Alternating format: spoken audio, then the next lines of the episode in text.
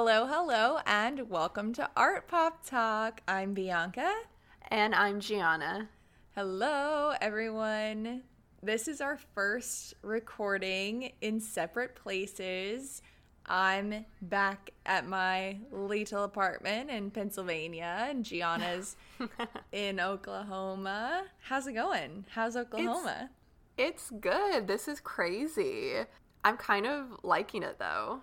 I think it's so far so good. Yeah, I think that it's nice to be able to have my own mic and my own setup so we're not both scrambling on the floor together as much as I miss you being here. This yeah. also has its perks to it. Yeah, I feel extremely comfortable with my setup right now. I have lots of space to spread out and I do like that we can each have our own mic. That is nice. Yeah.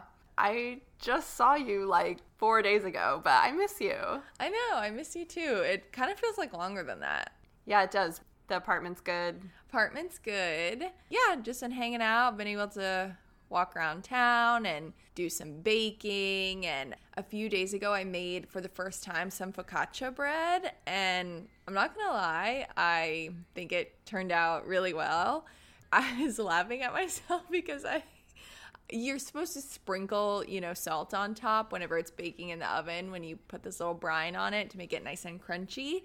And mm, I was crunchy. yeah, I was laughing at myself because I think I, I mean, I put like a decent amount of salt on top of the bread and when I tasted it, I was like, "Oh my god, this is so good." And then I thought, "Hmm, I think Gianna would think this is too salty."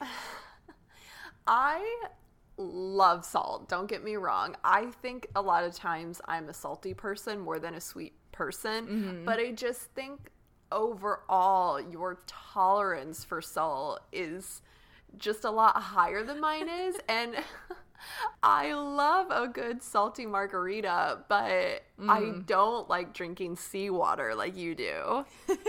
I feel like you just swallow a mouthful of ocean and you're like nom nom. Num num, David. Num num.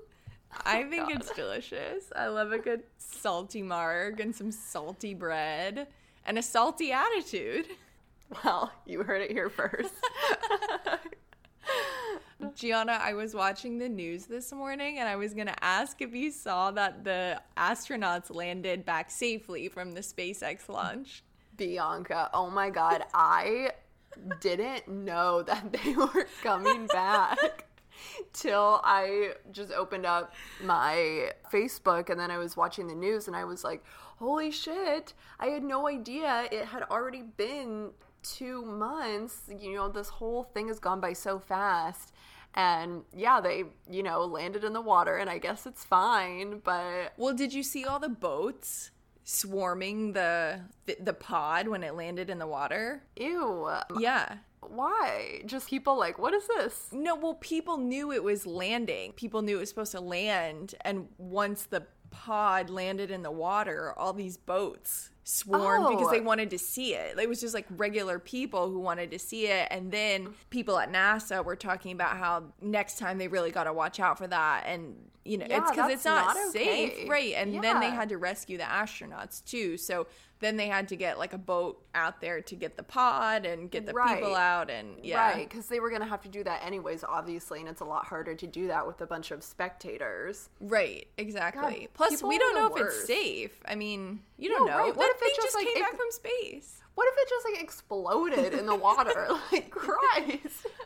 I'm not going anyways so i don't know if i had more or less anxiety about it because i you know, if I knew or didn't know it was happening, I don't know, but I I don't know. I'm happy that it's over cuz I just I just can't deal with it, but you know.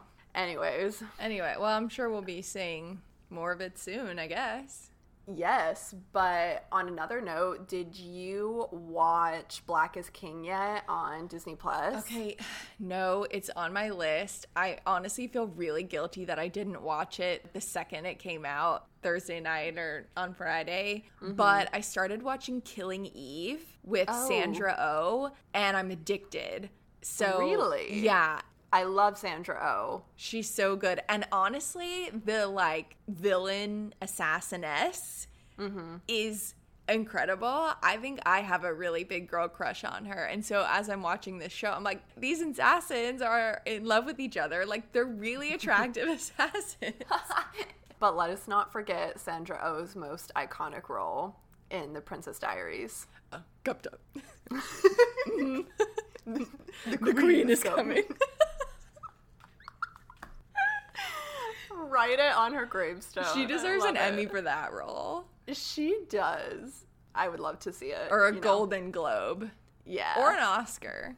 I guess she probably couldn't get an Emmy for it because that's television specifically. Well, I mean, whatever. she won an Emmy for Killing Eve, so No, love Sandra Oh. Love that for you. thanks. I'm really excited. I was really happy to find a new show. I need a new show because I've just been rewatching Schitt's Creek, and as much as I enjoy these moments with myself, I need a new new show. Mm-hmm. Well, I recommend Killing Eve. What is it on? It's on Hulu. It's a BBC show, but all the episodes are on Hulu. I need them to put more Drag Race on Hulu. Stat. Oh yes, but you said that you did watch that Muppets episode, right, with Yes, RuPaul? It was so cute. so I really like the Muppets. I think because I I would say that I don't love adult cartoons a whole lot, mm-hmm. but the Muppets I can for sure get behind. And so there's a new Muppets show on Disney Plus, and I watched the first episode and it was cute. But RuPaul was the guest, and his laugh is just precious. I love it. And I thought it was really sweet. So Cute. I'll, I'll probably Um, keep watching. You know, now that I think about it, I mean, the evolution of the Muppets and that kind of TV puppetry is really interesting. Yeah. And maybe we could have mom on to talk about the Muppets because when she was finishing her degree, she wrote um, that whole paper on the creator of the Muppets. What was his name again? Jim Henson. Yes, yeah. So she has, I don't know, a lifetime of knowledge about Jim Henson. Got a lifetime a lot. lifetime of knowledge. Anyways, things to think about. Things to think about. So, thank you everyone for dealing with a bit of an unusual episode last week. Gianna and I weren't feeling great, but we've recovered, thank God. Thank you to everyone who has also bought some merch. They are going to be shipping out to you this week. As a reminder, you can still get stickers and magnets on our website at artpoptalk.com slash shop. They are so cute. The stickers came in and I put them on my well, the magnets I put on my fridge and the stickers I put on my computer and I'm really loving this look. Oh, yeah, no, your fridge looks so cute right now. Thank you. I also really appreciate the pictures of both me and Audrey, you know, Front and APT center. queens. So Yeah. I love it. But yeah, last week was really exciting with getting to, of course, release a new merchandise and also getting to share our video um, with the collaboration we did with the Oklahoma City Museum of Art. So, again, just a huge thank you to Zach Fowler for helping us put that together, and, you know, just for putting it together and letting us be a part of it. And we are just really happy to be back to normal as well. Yeah, for sure. yeah. So today's Art Pop Talk is going to be a continuation of last week's episode. We hope that you all had a chance to see the little video released by the Oklahoma City Museum of Art. And so today we are going to finish talking about their exhibition, Pop Power. So, in a couple episodes back, we went to the OSU Museum of Art to talk about some featured works in their pop art exhibition. So, in that episode called The Bobbies of Pop Art, Bianca gave us a really great comprehensive overview of the pop art movement in the first half of the segment. So, if you haven't listened to that episode yet, please just pause us here and then go take a listen over there. For the sake of not being too redundant today, I am just going to use the Pop Power curatorial statement to give you a brief description of the influences of pop art and give you an idea of the major concepts or big ideas that are carried out through this exhibition. Pop art first emerged in Britain and America in 1950, tapping into the growth of consumerism in both countries after World War II. However, the movement flourished most strongly in the United States in the 1960s. It began as a revolt by young artists against the prevailing approaches to the arts and culture and traditional ideas about what art could be. Pop artists turned away from the painterly looseness of the dominant style of ab- abstraction and returned to representational art, creating works with hard edges and distinct forms. For their imagery, they drew inspiration from the world around them, including advertising, product packaging, music, comic books, and film. Yes, so hence the full name of the exhibition is Pop Power from Warhol to Koons. This exhibition really highlights many of those big name pop artists with a few kind of surprises thrown in there. So when you walk into the exhibition, we see a lot of Warhols in the first gallery mixed in with some Robert Indiana. Then, as we move from the gallery to gallery, we get Claes Oldenburg, his wife Coosje van Bruggen, Roy Lichtenstein, Keith Haring, Niki de Phalle, Damien Hirst, Jeff Koons, and Takashi Murakami. And there's also a few more artists found throughout there as well although pop art declined in the 1970s, in this exhibition we see a new generation of pop or neo pop artists that emerged in the late 80s, which are a lot of those artists that Bianca just described, such as Damien Hirst or Jeff Koons. Mm-hmm two of the artists in this exhibition that we are going to mainly be focusing on in this episode are going to be Damien Hirst and Keith Haring. Two artists that partake in both two dimensional work and sculptural work. We are going to mention also a couple artists and a couple other works as we go along to give you an idea of the works and how the space is curated in this exhibition. Perfect. The exhibition is organized by the Jordan D. Schnitzer and his family foundation. So I'm just going to quote a little description from their website. Jordan D. Schnitzer began collecting contemporary prints and multiples in in 1988. Today, the collection exceeds 13,000 works and includes many of today's most important contemporary artists. It has grown to be the country's largest private print collection. He and his family foundation generously lend work from the collection to qualified institutions and has organized over 110 exhibitions and has art exhibited over 150 museums. Mr. Schnitzer is also president of Harsh Investment Properties, a privately owned real estate investment company based in Portland, Oregon. The more you know. The more you know. So I was thinking about it's interesting that this exhibition is organized by this foundation. So a few summers ago, I worked for Northwestern Mutual and I also interned for a private collector in Santa Fe one summer as well. And since these internships, I've learned a lot about private art collections, and I'm finding private collectors a lot more interesting since it's not something that I talked a ton about within classes. And of course, private collections come up. We also talked about private collectors a bit with the OSU Museum of Art episode, the Bobbies of Pop Art, but it's it's never something that was really a major discussion in class. For example, like what the job market looks like working for a private collection for a corporate company or these different kind of art spaces that, you know, aren't a museum or gallery.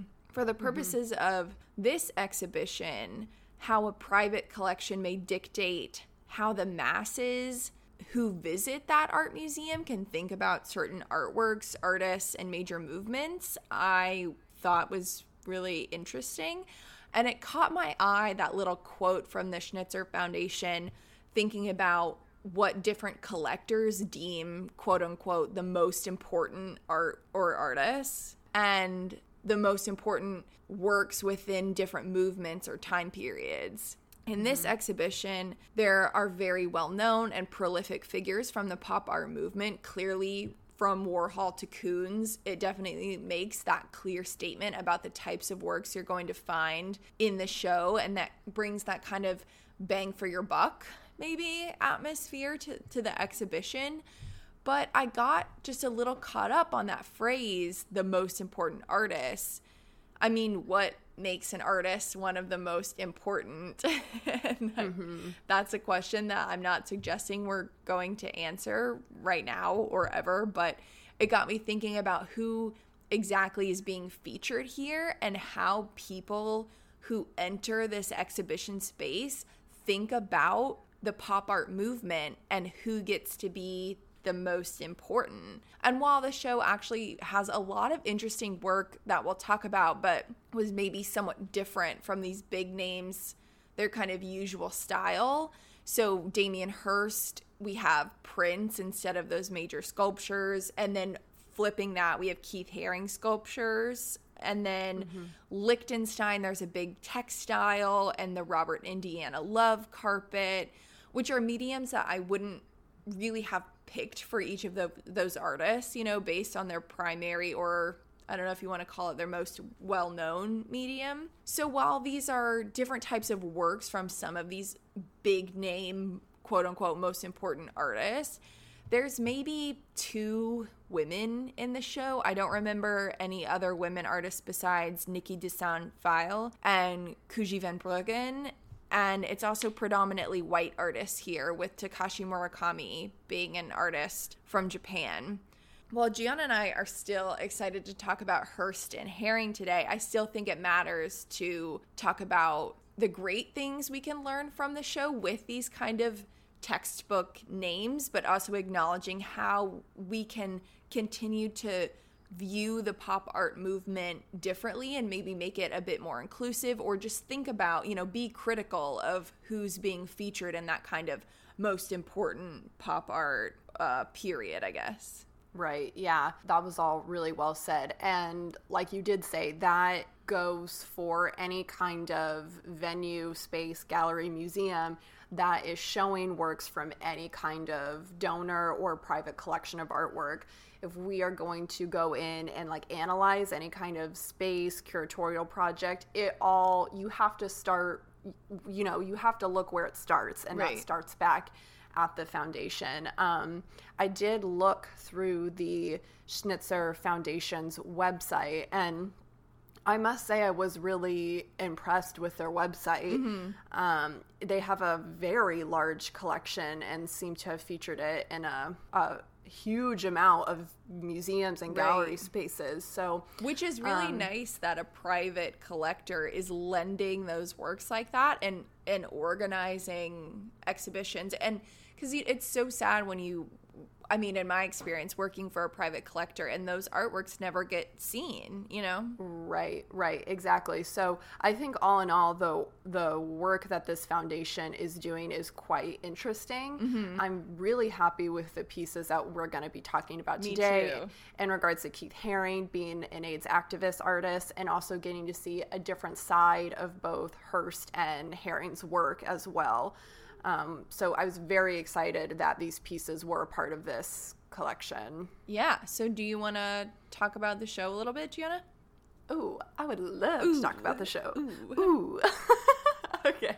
When you first walk into this uh, the space, there are a couple familiar faces and works that we cannot not talk about. um, they are amazing, starting with a visual most of you are familiar with now, which is the Love piece created by Robert Indiana that Bianca just mentioned. So, because, you know, we stand a Bobby here at APT. You know what I could go for is a Bobby sandwich. Ooh, Bianca. Wow, we really do stand a Bobby. I stand a Bobby. Do Art you think that and sandwiches?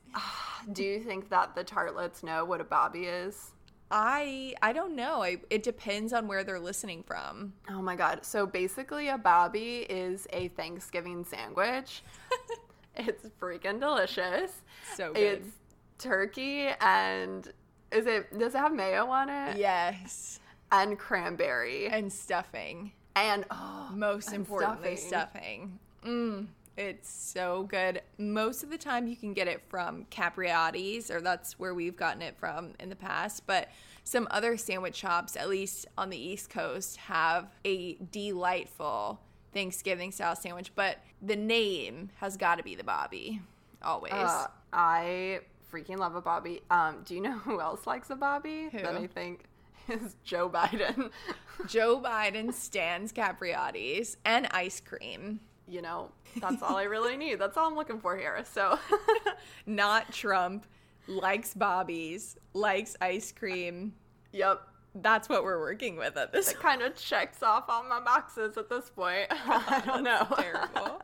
Going back to the art. Going back to art. um, Sandwiches are art. oh god. Next episode. Is a sandwich art? Yes, the answer is yes. The answer is yes. Talk to you on Tuesday. we are walking in the space. We stand a Bobby here, and it is important to know that Robert Indiana's love piece is in this exhibition, but it is not a traditional print or sculpture that we talked about in our The Bobbies of Pop Art episode. It's actually a square kind of shag rug, mm-hmm. rug that's red and blue and also freaking adorable. It's But I really think- cute. It's so cute. But I think having a sort of commercial good in the first space you walk into really helps to set the tone for the environment and and the one that we also referred to in the last episode.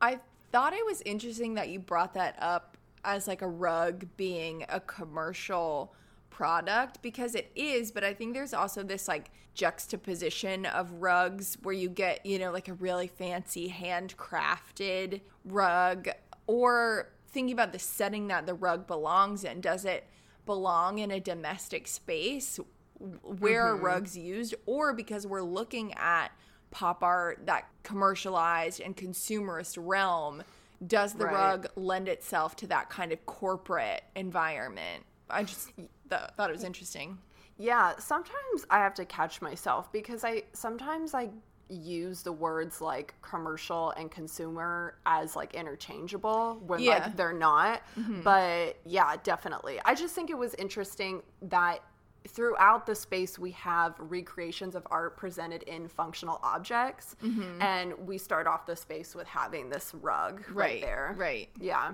So on the opposite wall, there is this eye catching and sparkling body of work that is a series of six prints total three of Queen Elizabeth II and three of Queen Ntombi Twala of Swaziland, all from the Reigning Queen Royal Edition by Andy Warhol. So these prints are absolutely stunning. Stunning. And stunning. And I think also why I like them so much is that they show a little difference when it comes to Warhol's artistic style because here War- Warhol isn't using the process of screen printing solely to create these portraits. He's actually also using other methods of drawing to create more detailed line work.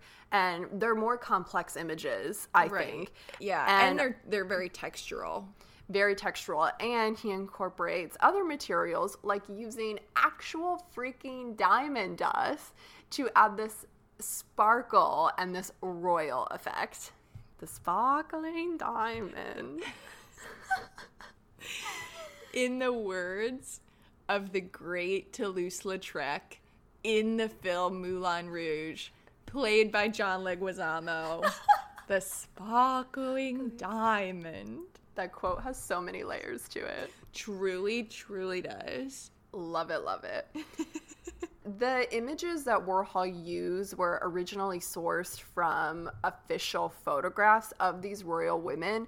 And actually, the entire series includes two other royal figures as well, just not featured in this exhibition. Mm-hmm. But when we look at even just the two amazing portraits that we have in this exhibition in the reigning queen portfolio, Warhol depicts these female monarchs in their own right rather than as women who were married to a king, which, you know, I find very refreshing. So it's always nice to see. Um,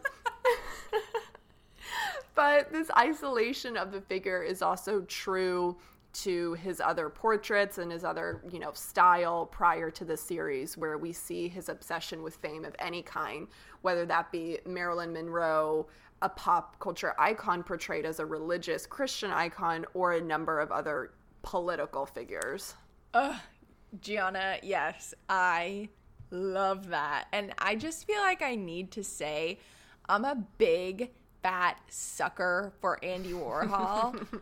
I just I adore him and I love everything he does. And I think one of my favorite things is this video of Warhol where he's just putting on this ridiculous attitude in front of all these reporters. He I think he's with like a publicist or a friend of some sort, but he's trying so hard just to be like a complete asshole and he just keeps laughing throughout this whole like list of questions that people are feeding him and I just I love it. But aside from the sparkling diamonds and Sparkling diamonds. pieces of glitter fall from the fall or fall from the ceiling, Fall from the fall. fall from the fall and enter Nicole Kidman. I love that these two queens are placed on the same scale and the same level. Elizabeth and Ntombi are two women leaders of different races, but in these two portraits, we have three images of each queen in sort of that kind of typical bright Warhol color scheme. We don't see traditional portrait colors highlighting real skin tones, but we see these figures in these same kind of color field patterns in a blank colored background, each with abstract shapes surrounding them. And they appear to be wearing their two kinds of identifiable royal regalia, but I love that they're just placed on such similar scales. I agree. There is no, like, there's no other real differentiation between the way that each female is presented, other than the way that, like, you know, the different color blocking and abstraction of the portrait just happens to be. I really like this work a lot. I, I thought Um, need And- them in my apartment. the pink one, though, I like really like. It's very on brand with APT. It really is. I have the perfect place for it too, right? As you walk in my door, I really think I need some pink queens looking at me. Oh, wow. I think Well, I look good. You can put it right next to the portrait I did with you. Oh, totally. Let's talk a little about Keith Haring, shall we? Yeah. Sweet. Keith Haring was born on May 4th, 1958, actually in Reading, PA, which is not too far from me. He developed a love for drawing at a very early age, learning basic cartooning skills from his father and from popular culture around him, such as Dr. Seuss and Walt Disney. Upon graduation from high school, Haring enrolled in the Ivy School of Professional Art in Pittsburgh, which is a commercial art school. He soon realized that he had little interest in becoming a commercial graphic artist, and after two semesters, he dropped out. Later that same year, Haring moved to New York City and enrolled in the School of Visual Arts. In New York, Haring found a thriving alternative art community that was developing outside the gallery and museum system. In the downtown streets, in the subways, in clubs, dance halls, this is where he developed a very close relationship with fellow artist Basquiat as well. The two were really good friends. Keith Haring began really as a graffiti artist who illegally drew white chalk on unused black advertisement blackboards in New York City subways. Later, he named several of his series of small prints, each group having its own bright color scheme, and suggested narratives um, after the pop shop that he established in New York's Soho neighborhood in 1986 he opened this shop, which was a retail store that sold t shirts, toys, posters, buttons, and magnets bearing his very iconic images and stylized figures. Haring considered the shop to be an extension of his work and painted the entire interior of the store in an abstract black on white mural, creating this really striking and unique, different kind of retail environment. The shop was intended to allow people greater access to his work, which was now readily available on products at a low cost the shop received a lot of criticism from many in the art world. However, Haring remained committed to his desire to make his artwork available to as wide an audience as possible. And he received strong support from his for his projects from his friends, fans, and men- mentors, including Mr. Andy Warhol. The pop shop sold t shirts and novelty items, sporting Haring's, and other artists' imagery. Haring's philosophy of the pop shop looked back to his earlier subway graffiti. He said, quote, I wanted to continue the same sort of communication as with the subway drawings. I wanted to attract the same wide range of people. I wanted it to be a place where, yes, not only collectors could come, but also kids from the Bronx. End quote.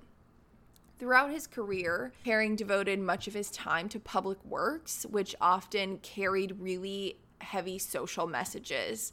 He produced more than 50 public artworks between 1982 and 89 in dozens of cities around the world, many of which were created for charities, hospitals, children's daycare centers, and orphanages.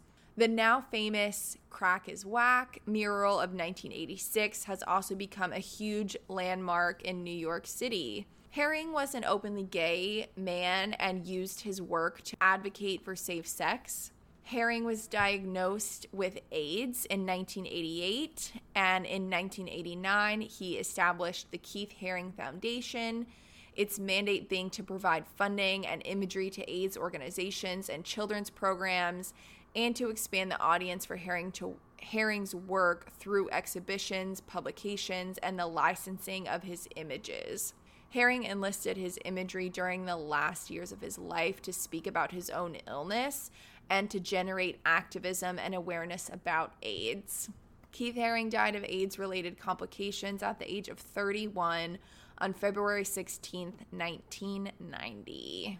It's so sad that he died so young. Yeah. But it's incredible the amount of work that he did produced even for a artist who started out as a graffiti artist, someone that you might think was just producing a lot of work, but even with that, real and honestly, I did not know about the pop shop that he had. So yeah. I'm I'm curious if that I know that it was kind of set up like a store or like a shop, mm-hmm. but was there also like a gallery space within it? I think it was kind of both. I mean, the walls were all decorated mm-hmm. or painted in his style, um, and other artists' imagery was featured there. I'm not sure in what kind of context, other than items being for sale, but I would imagine that every now and or you know there were pieces that were shown in in some sort of capacity. That's really interesting. I'm really excited to have you talk about this next piece because I I think it adds, and especially the label statement that came with the piece, also really adds an extra layer of depth to his work that even I hadn't really thought about that yeah. much before. So, so in the exhibition, we have really about half of one of the gallery sections featuring all work by Haring. This piece is called Dog from 1986. It's a screen print on painted wood, and I'm just going to read the museum label that goes along with this piece.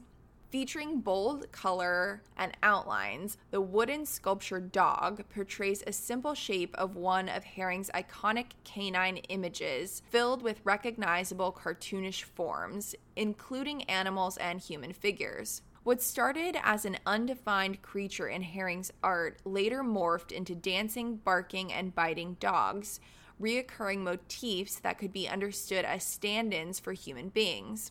While Haring's stand in human like dog figure we see here sometimes refer to breakdancing, artistic performance, or oppressive authority. Sidebar Haring also participated in a lot of those kind of underground performance pieces during the 80s, during his time in New York. So, performance art was, in addition to his big murals, a big part of how he viewed art and experienced art in that, I guess, um, harkening back to that kind of public space and that accessibility and mass kind of participation. So back to the label. His dogs also allude to Anubis, the ancient Egyptian jackal headed god who watches over the dead. So, this work in the gallery stands out quite a bit amongst the other Haring works. A lot of the surrounding pieces are smaller, they're framed and hung in groups together that make this work act as kind of a centerpiece to the space. And Haring actually has quite a bit of sculpt- sculptural work he's done, including these aluminum figures that remind me um, of something very playful. They feel to me like playground sculptures or are definitely reminiscent of public art. They're his kind of iconic figures, but built in these like uh, puzzle piece aluminum ways. Yeah. I also think that material is so interesting too, because when you think of something as simple as aluminum, like a very tangible, uh, very accessible material, very similar to, I think, his process behind his graffiti work as well. This work is filled with cartoonish figures that we kind of typically see from Haring. This sculpture, however, feels uh, out of the ordinary for me. It's wood, but it looks very thick and it clearly sticks out from the wall that it's hanging on. I can't really see this work in such a public space like you find his other sculptures and murals just because of one the material wood and two it doesn't necessarily lend itself to to standing up on its own it's clearly hung against something and the museum label's comparison to the figure of Anubis reminded me of the Candy Works by Felix Gonzalez Torres, where you have this very sweet, playful, and maybe childlike material. Uh, but in the in the context of that piece, it's reminiscent of death and the artist's relationship with AIDS. And in Haring, we also have this dog figure, which to me at at first seems playful. There's that idea of loyalty that you typically talk a lot about with dogs in portraiture throughout art history, but then thinking about the resemblance to Anubis obviously recalls death and the artist's relationship with it and perhaps with AIDS as well. I've also just been thinking a lot about with the visual pairing of Anubis and also his mark making that style, kind of making it look like a certain written language or mm-hmm. like a hieroglyph. Yeah.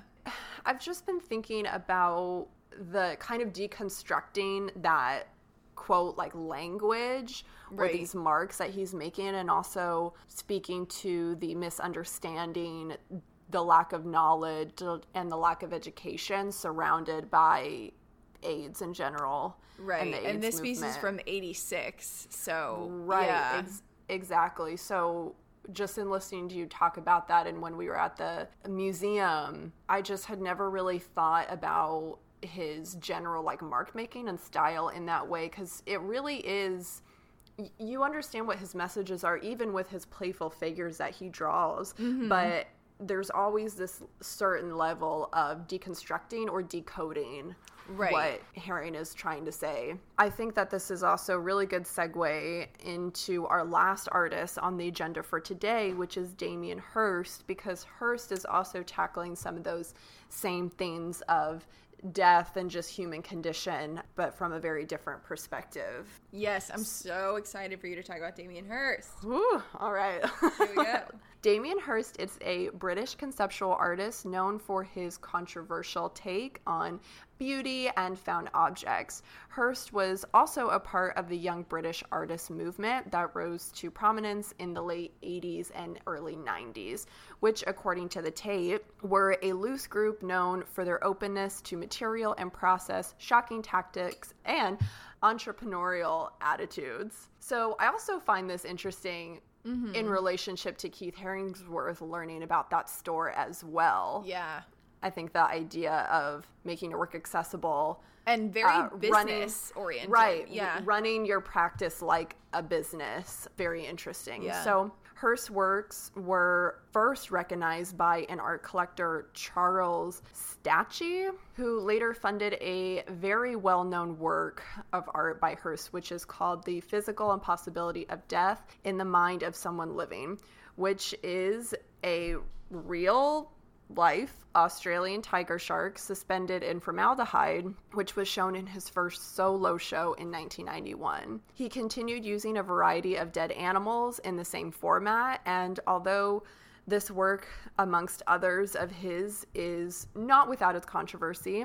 Mm-hmm. He has continued to explore this theme of life, death, society, sex, drugs, and, you know, really critique this discussion about the human condition and, and debate these topics as well.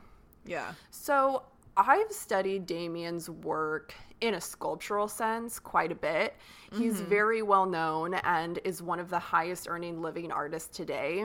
In this exhibition, they have quite a few of his works, but they're not sculptural.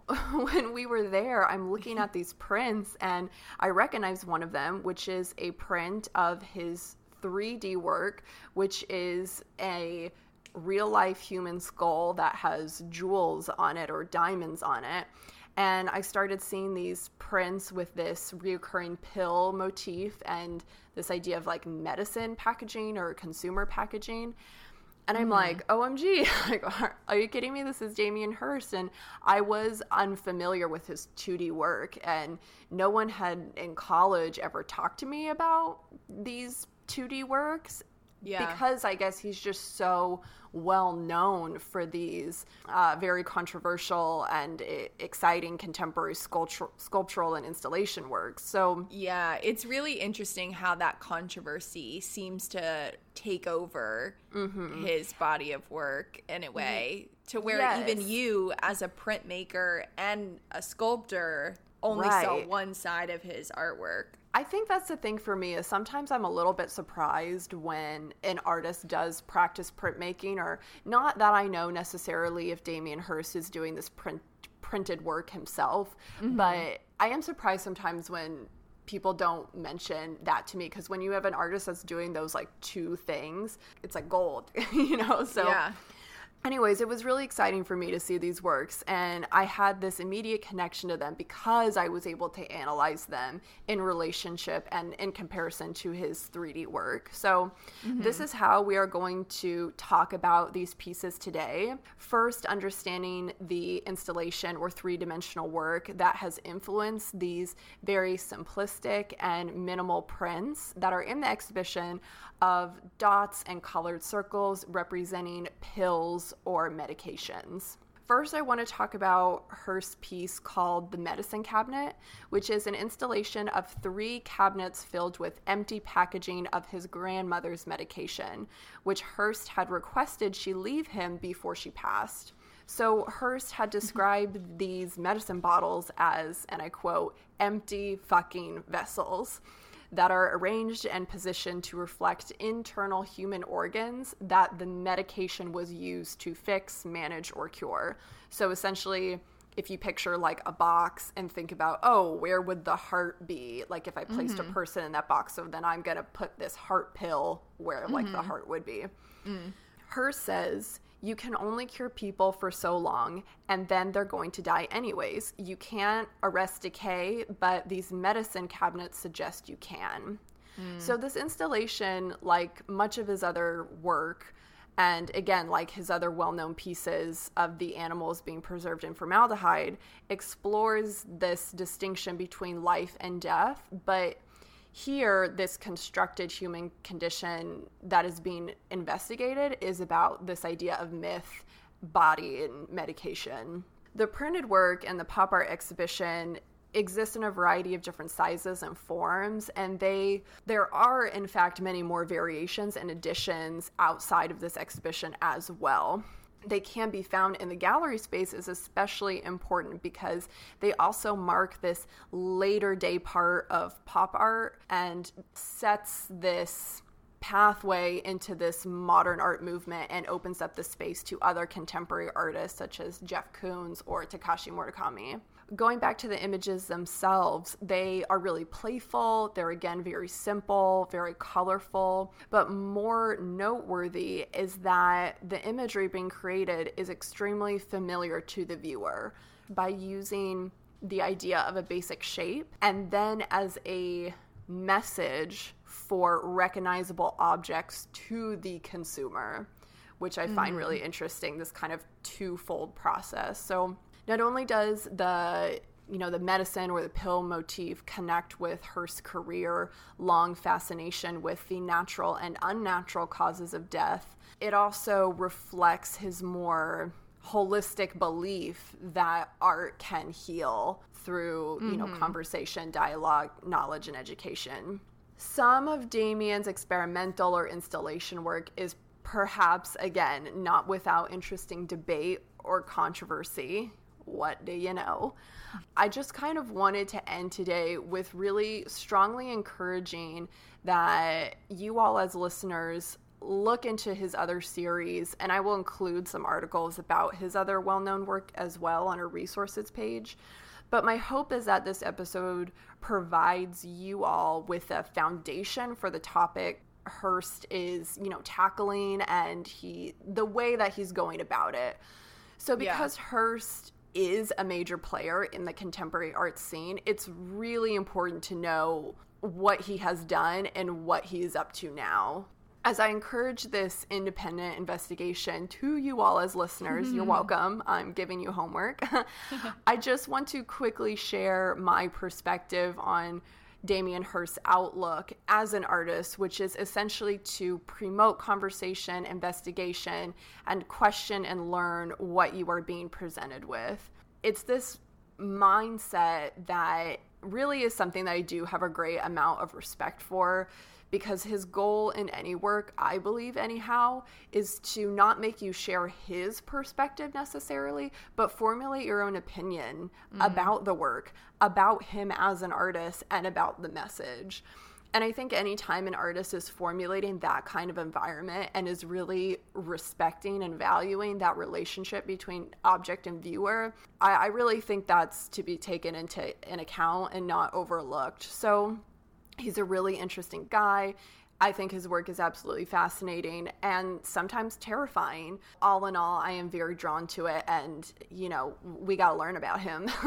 yeah, no, I think that was so well said, and I love the juxtaposition of all these different things that are happening where we view medicine as both good and bad things and mm-hmm. they can both help and harm you. And there's so much tension to think about between that, but also thinking about the human body and even I love that piece in the show with the bejeweled skull mm-hmm. and that unnatural yet natural also that sense of commercialization and obsession that right. we have with either something for me like something sparkly and shiny but also something very um morbid like death. Right. And i also think too just in regards to the pill or you know the medicine cabinet mm-hmm. where again we're talking about you know for lack of better words like western medication. Yeah you know we're not talking about holistic approaches to things. We're not talking about any other kind of approaches to mm-hmm health other than, you know, taking a, a pill for it. Yeah.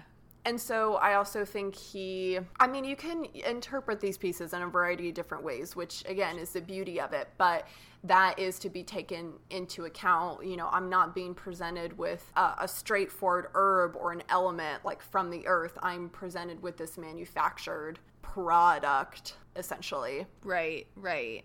And I think that's something that overall um, to kind of wrap things up, that the show really does so well. There are so many questions you can ask, and even with the Jerry's Girl painting, Yeah. you know, thinking about television shows. So there's a piece that basically combines all of Jerry Seinfeld's girlfriends in the television show into one like conglomerate figure, and they all essentially the point is that they all look the same. Mm-hmm. And just thinking about Koons and uh, all these other other artists like Warhol who who are so in your face to have you ask those questions and honestly to get you kind of mad. I think there's a very intentional kind of argumentative attitude that the show carries really well that I I personally really enjoy. I like that kind of heated environment, but I just I think it's interesting to watch and look at and to, I it's a, there there are so many things that can take place within this gallery and I really like that. Yeah, I'm so glad that you said that because, you know, pop art can be, or at least the works in this exhibition can be misleading because they are so bright and they are so colorful Yeah. and playful. And that's the idea. But when you really take the time and you really absorb what you're being surrounded with, yeah, it's like heated. Like these are like, Mm-hmm. you know, these are intense conversations that we've meant to be had. And, you know, going back to Damien Hirst, in reading a lot of quotes from him, he's a very outspoken, very straightforward kind of guy. Yeah. And I don't really think he gives a crap whether or not you like him because that's not his goal. His goal is to neither does you Koons. right. No, Koons oh, could care gives less no- about what you think. He's Koons making two bank and he doesn't care. Right. I mean, we got to do a whole separate thing on him. there's a, there's actually a documentary that uh, I want to watch. It's called The Price of Everything. So uh, I need to watch that. You all should watch The Price of Everything too, and maybe we can talk about a whole Yeah. thing on Koons. I, I mean, I love I love to hate him. Yeah. You know? Yeah. No, I feel that. I think this went really well, Gianna. First Woo. virtual episode. I think it went really well too. Yeah, I'm so excited. So, of course, you can always email us at artpoptalk at gmail.com. Definitely check out the Pop Power exhibition if you're in Oklahoma City. Follow the Oklahoma City Museum of Art on Instagram. And with that, I think we will talk to you on Tuesday. Thank you, everyone. Bye.